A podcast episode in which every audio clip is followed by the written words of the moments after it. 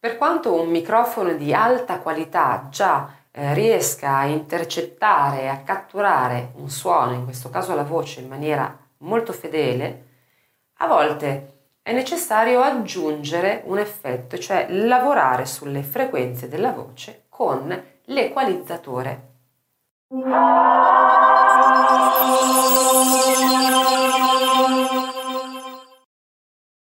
L'equalizzatore è utilizzato per eh, rendere più omogeneo il mix di tutti gli strumenti che suonano.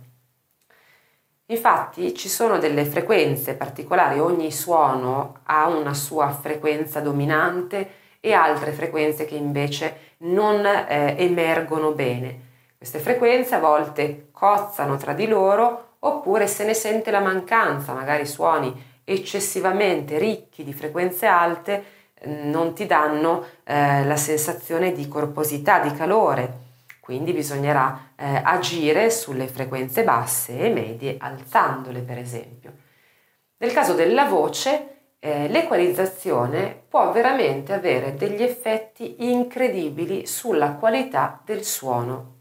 Non mi dilungherò parlando di tutte le frequenze che lavorano sui diversi strumenti, mi limiterò alle frequenze eh, su cui agire per cambiare o comunque per modificare la voce. Per esempio, i 200 Hz servono per agire sulla corposità del suono. Se si alza eh, questa frequenza su una voce, quindi si aumenterà la sua corposità, la sua intensità. Se si abbassa, si ridurrà il suono medioso della voce, quindi si ridurrà questa intensità di suono.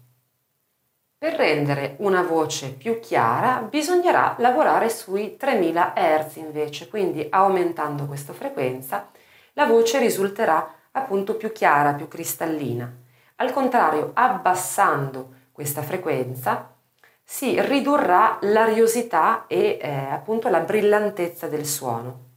Devi sapere anche che abbassando i 3000 Hz si camuffano i difetti di intonazione della voce quindi anche in questo caso, seppur non correggendo eh, fortemente con, con altri mezzi una voce, già si può avere la sensazione di una voce più intonata, quindi soltanto abbassando e togliendo i 3000 Hz.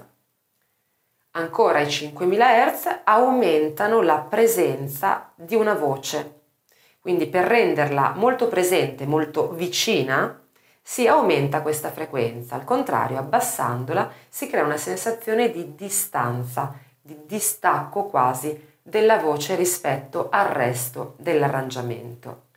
Quando una voce non è particolarmente squillante si aumentano i 7000 Hz.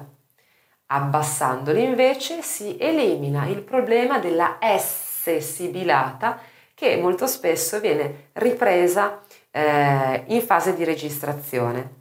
Quindi anche in questo caso, agendo molto poco sull'equalizzazione di una voce, si vanno a risolvere dei problemi eh, che invece normalmente eh, emergono e naturalmente emergono, emergono, proprio come questo della S eh, che esce molto sibilata.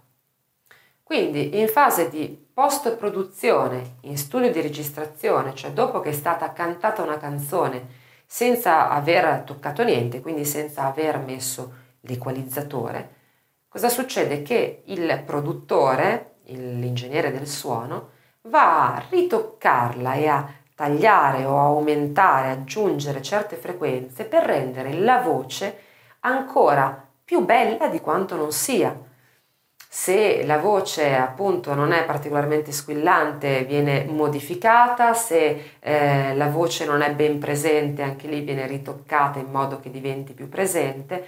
Insomma, non lasciarti mai ingannare da quello che è il risultato finale, perché eh, sempre, questo accade anche per i cantanti eccezionali, viene effettuato un lavoro di post produzione proprio sulla voce. Ciò non vuol dire che il cantante non sia capace di cantare, ciò vuol dire che bisogna eh, realizzare qualche cosa che sia in perfetto equilibrio tra la voce e i suoni. E quindi bisogna fare in modo appunto che la voce emerga eh, al massimo.